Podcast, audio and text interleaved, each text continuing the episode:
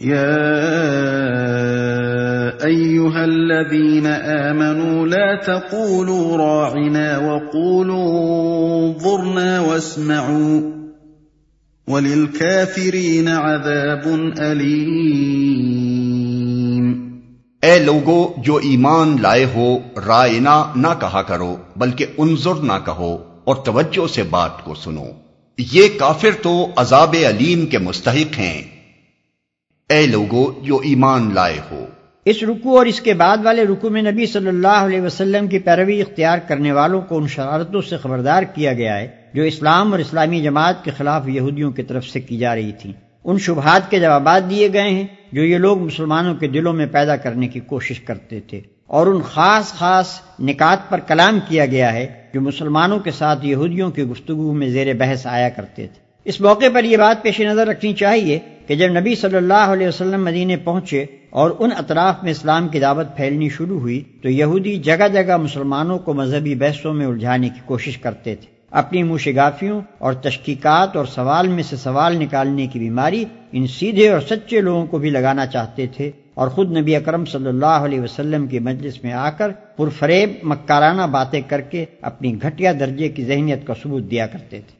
توجہ سے بات کو سنو۔ یہودی جب حضرت صلی اللہ علیہ وسلم کی مجلس میں آتے تو اپنے سلام اور کلام میں ہر ممکن طریقے سے اپنے دل کا بخار نکالنے کی کوشش کرتے تھے۔ زمانی الفاظ بولتے، زور سے کچھ کہتے اور زیر لب کچھ اور کہہ دیتے۔ اور ظاہری ادب، آداب برقرار رکھتے ہوئے در پردہ آپ کی توہین کرنے میں کوئی دقیقہ اٹھا نہ رکھتے تھے۔ قرآن میں آگے چل کر اس کی متعدد مثالیں بیان کی گئی ہیں۔ یہاں جس خاص لفظ کے استعمال سے مسلمانوں کو روکا گیا ہے، یہ ایک زمانی لفظ تھا۔ جب حضرت صلی اللہ علیہ وسلم کی گفتگو کے دوران میں یہودیوں کو کبھی یہ کہنے کی ضرورت پیش آتی کہ ٹھہریے، ذرا ہمیں یہ بات سمجھ لینے دیجیے تو وہ رائنا کہتے، اس لفظ کا ظاہری مفہوم تو یہ تھا کہ ذرا ہماری رعایت کیجیے یا ہماری بات سن لیجیے مگر اس میں کئی احتمالات اور بھی تھے۔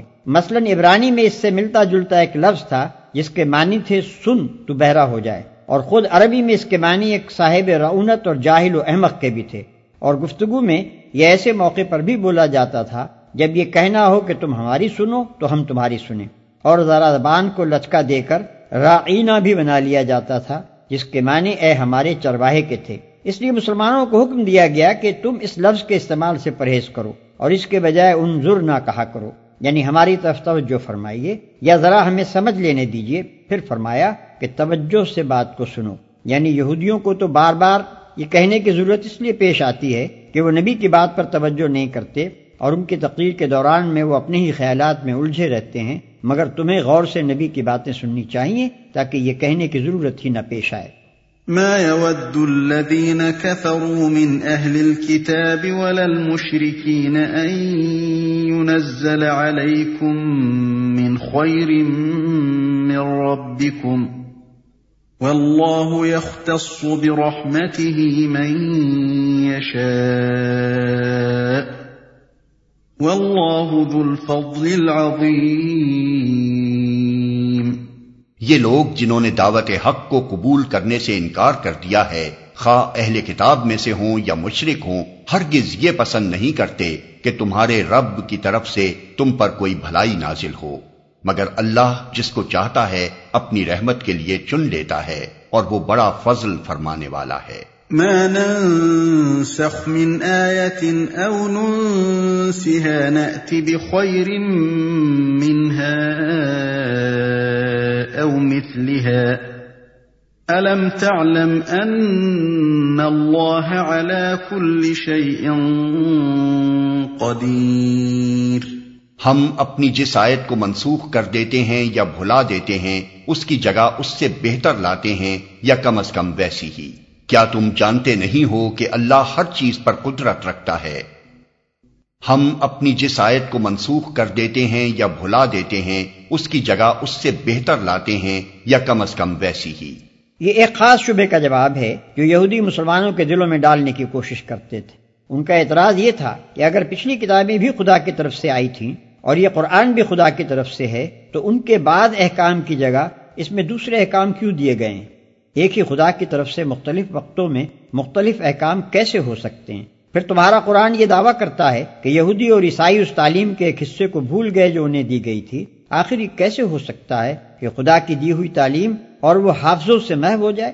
یہ ساری باتیں وہ تحقیق کی خاطر نہیں، بلکہ اس لیے کرتے تھے کہ مسلمانوں کو قرآن کے من جانب اللہ ہونے میں شک ہو جائے اس کے جواب میں اللہ تعالیٰ فرماتا ہے کہ میں مالک ہوں، میرے اختیارات غیر محدود ہیں، اپنے جس حکم کو چاہوں منسوخ کر دوں اور جس چیز کو چاہوں حافظوں سے محو کر دوں۔ مگر جس چیز کو میں منسوخ یا محو کرتا ہوں، اس سے بہتر چیز اس کی جگہ پر لاتا ہوں، یا کم از کم وہ اپنے محل میں اتنی ہی مفید اور مناسب ہوتی ہے جتنی پہلی چیز اپنے محل میں تھی۔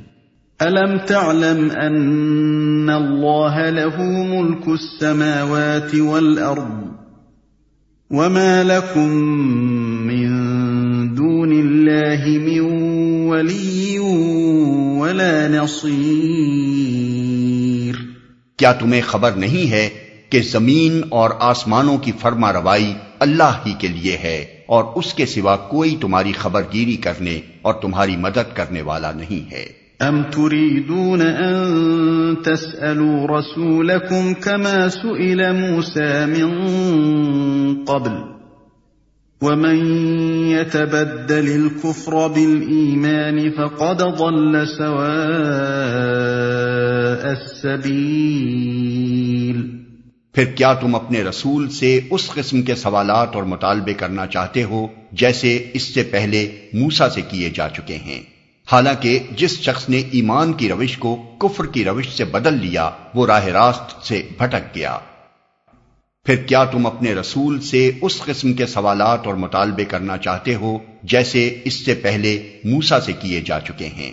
یہودی موشگافیاں کر کر کے طرح طرح کے سوالات مسلمانوں کے سامنے پیش کرتے تھے اور انہیں اکساتے تھے کہ اپنے نبی سے یہ پوچھو اور یہ پوچھو اور یہ پوچھو۔ اس پر اللہ تعالیٰ مسلمانوں کو متنبع فرما رہا ہے۔ کہ اس معاملے میں یہودیوں کی روش اختیار کرنے سے بچو۔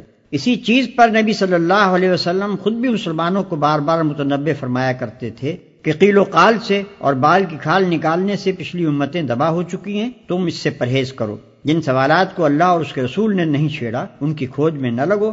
بس جو حکم تمہیں دیا جاتا ہے، اس کی پیروی کرو اور جن امور سے منع کیا جاتا ہے، ان سے رک جاؤ۔ دورسکار باتیں چھوڑ کر کام کی باتوں پر توجہ صرف کرو۔ ود كثير من أهل الكتاب لو يردونكم من بعد إيمانكم كفارا حسدا من عند أنفسهم حسدا من عند أنفسهم من بعد ما تبين لهم الحق فاعفوا واصفحوا حتى يأتي الله بأمره.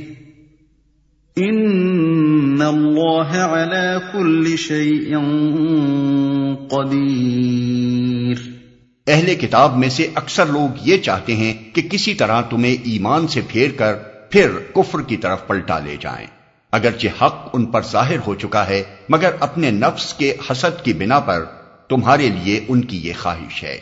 اس کے جواب میں تم افو درگزر سے کام لو، یہاں تک کہ اللہ خود ہی اپنا فیصلہ نافذ کر دے مطمئن رہو کہ اللہ تعالی ہر چیز پر قدرت رکھتا ہے۔